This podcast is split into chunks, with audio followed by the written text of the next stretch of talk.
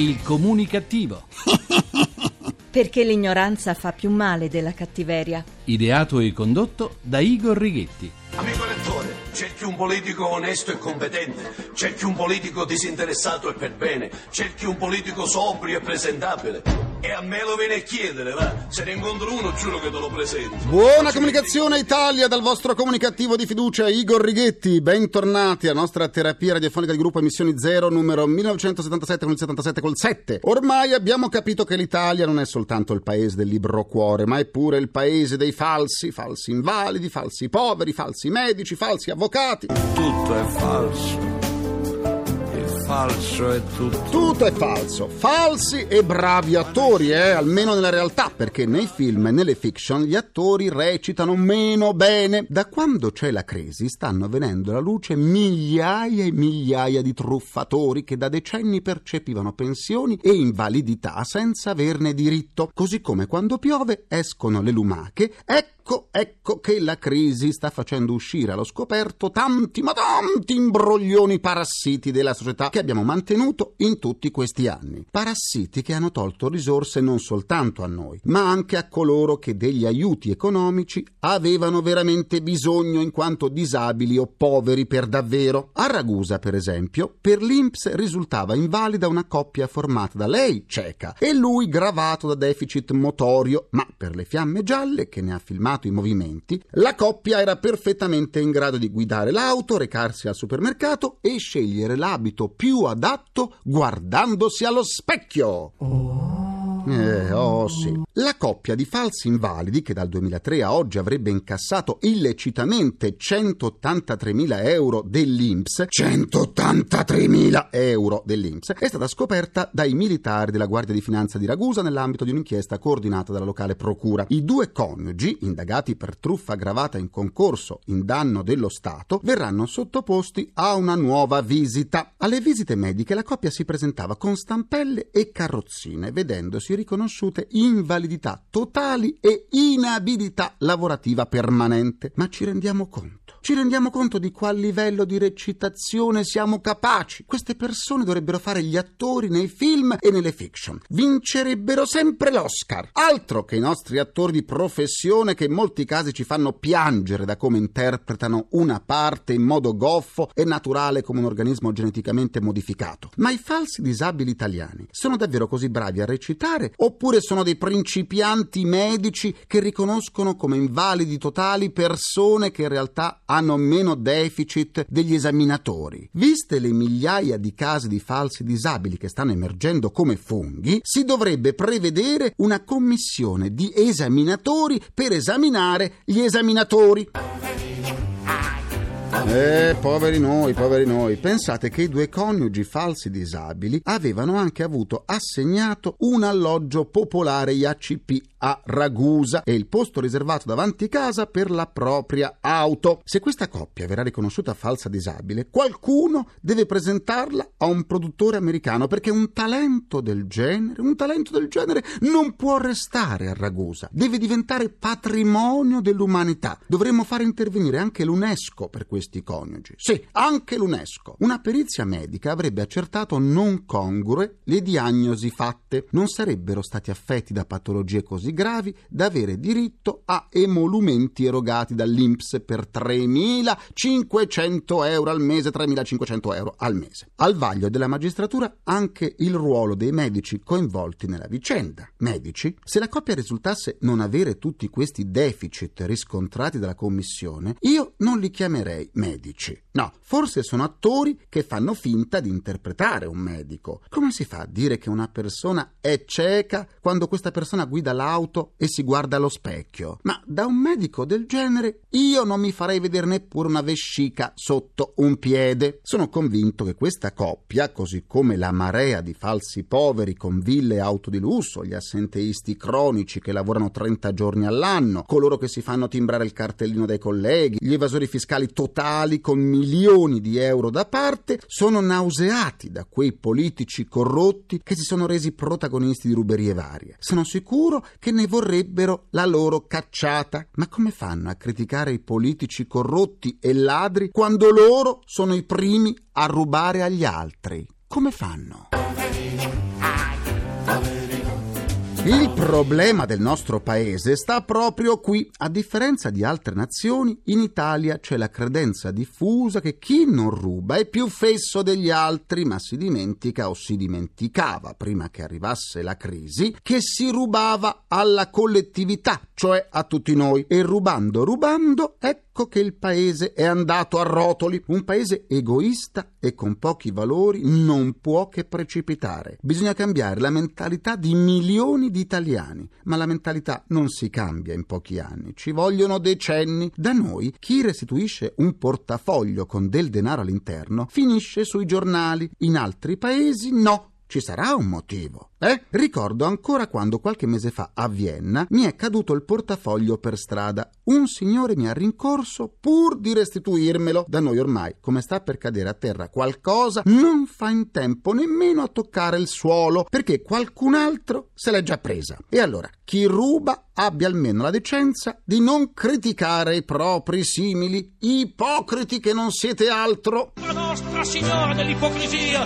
perché una mano lavasse l'altra tutti colpevoli e così sia.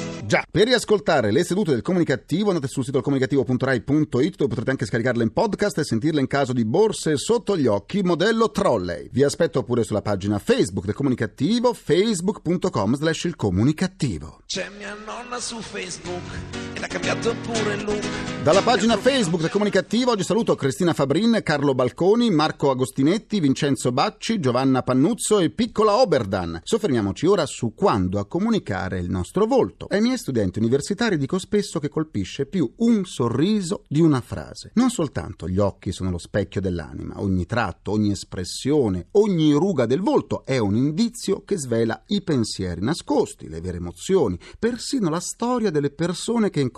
Saper leggere queste indicazioni significa trovare le risposte a molte domande. Se i maghi e le zingare leggono la mano... La luna nera! Ecco, la zingara ci comunica che è uscita la luna nera, grazie zingara. Dicevo, se i maghi e le zingare leggono la mano, alcuni specialisti del comportamento umano riescono a leggere il volto, captando con esperienza e intuizione che cosa possa realmente passare per la testa al loro interlocutore. Il 55% della nostra comunicazione passa attraverso l'atteggiamento non verbale, chiamato anche il linguaggio del corpo, i movimenti del corpo, delle nostre mani, il contatto con gli occhi, i supporti visivi. La comunicazione verbale trasmette in in prevalenza informazioni, a differenza di quella non verbale che invece trasmette stati d'animo. Una comunicazione, quella non verbale, che spesso viene sottovalutata dalla maggior parte degli interlocutori, ma che si rivela importante per scindere la verità dalla finzione, e quanto asserisce anche una studiosa del linguaggio non parlato, Anna Guglielmi, la quale ha dato alle stampe il volume Il linguaggio segreto del volto, pubblicato da PM. Andiamo a parlarne con lei e con il chirurgo plastico Marco Gasparotti.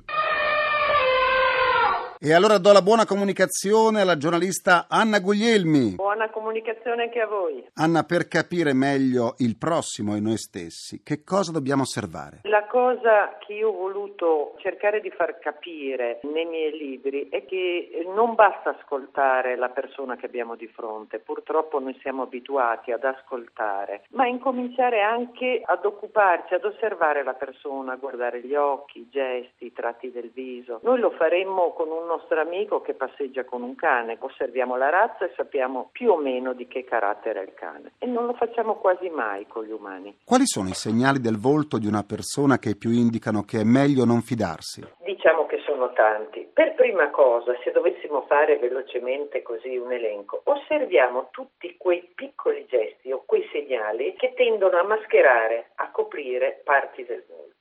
Poi ancora, osserviamo se gli occhi della persona sfuggono al nostro contatto o se al contrario ci guardano fissi, fatto in modo per celare ogni emozione. E poi ancora, bisogna prestare attenzione alla congruenza tra ciò che il volto esprime, tra ciò che rivelano i gesti inconsci del corpo e quello che la persona sta dicendo. Infine, osserviamo il finto sorriso. Noi siamo abituati a sorridere nelle circostanze sociali, sempre, ma il finto sorriso noi lo notiamo sorridiamo perché solo la bocca sorride, si muove e il resto del viso è fermo. Per ultimo, poiché penso sia un po' il senso della domanda, eh, si tratterebbe di osservare i singoli tratti del volto, la fisionomica di cui io parlo. Però lì io dico che bisogna stare attenti prima di decidere che una persona ci si può fidare o meno se osserviamo solo un naso, un orecchio. Mi piace dire che se il volto è una frase, un singolo tratto è solo una parola di questa frase e che da sola non può spiegare molto. Grazie alla giornalista Anna Guglielmi e buona comunicazione. Buona comunicazione a voi, grazie.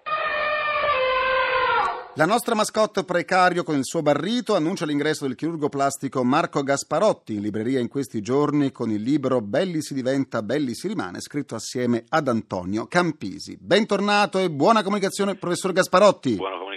Il volto comunica tramite la propria mimica. Come intervenire a livello chirurgico senza compromettere la naturalezza del viso? La chirurgia estetica è e deve essere una chirurgia di fascino più che di bellezza, quindi deve ripristinare a volte le armonie perdute con l'età oppure correggere in maniera minima difetti del volto come un naso che non va bene, orecchie a sventola, un margine mandibolare eh, rilasciato con l'età, un collo rilasciato, ma assolutamente non deve essere vista dagli altri, quindi deve essere una chirurgia che deve farti dire come stai bene, ti trovo molto in forma, ma assolutamente evitare di seguire a volte le richieste dei pazienti che ti chiedono zigomi enormi o delle bocche enormi o dei lifting estremamente tirati. Basta accendere un televisore o sfogliare un giornale patinato per rendersi conto che sempre più spesso alcuni tratti dei visi famosi sono ricorrenti, volti con caratteristiche spesso identiche che perdono così personalità. In che modo si possono accontentare le richieste estetiche del paziente lasciando intatta l'unicità del viso? C'è assimilazione,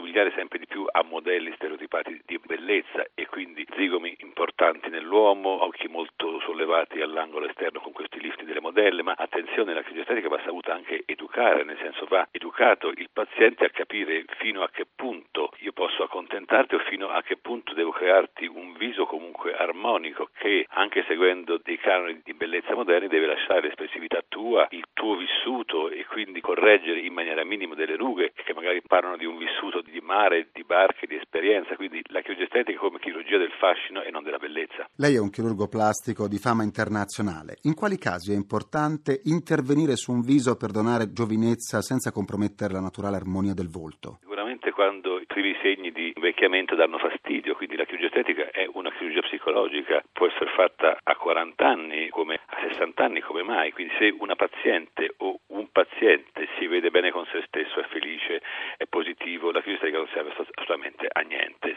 serve quando riesce a ridarti sicurezza, autostima, quindi nei casi di invecchiamento del viso, ma sempre con dei ritocchi molto misurati, molto motivati, educando il paziente a saper poi indossare questa chirurgia estetica nei rapporti con gli altri. Grazie al chirurgo plastico Marco Gasparotti e buona comunicazione. Comunicazione, Grazie a voi. bella come una mattina d'acqua cristallina come una Concludo anche questa seduta con il mio pensiero comunicativo.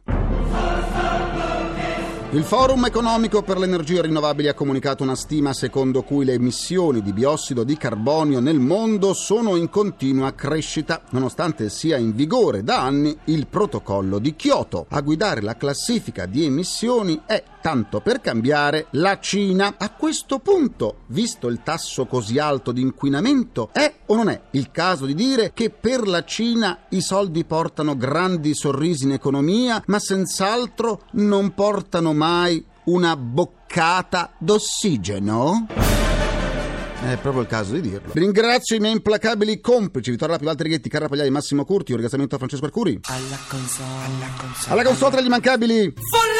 Folletti falsi disabili c'è Fernando Conti. La terapia quotidiana del comunicativo tornerà domani sempre alle 14.44 precise precise.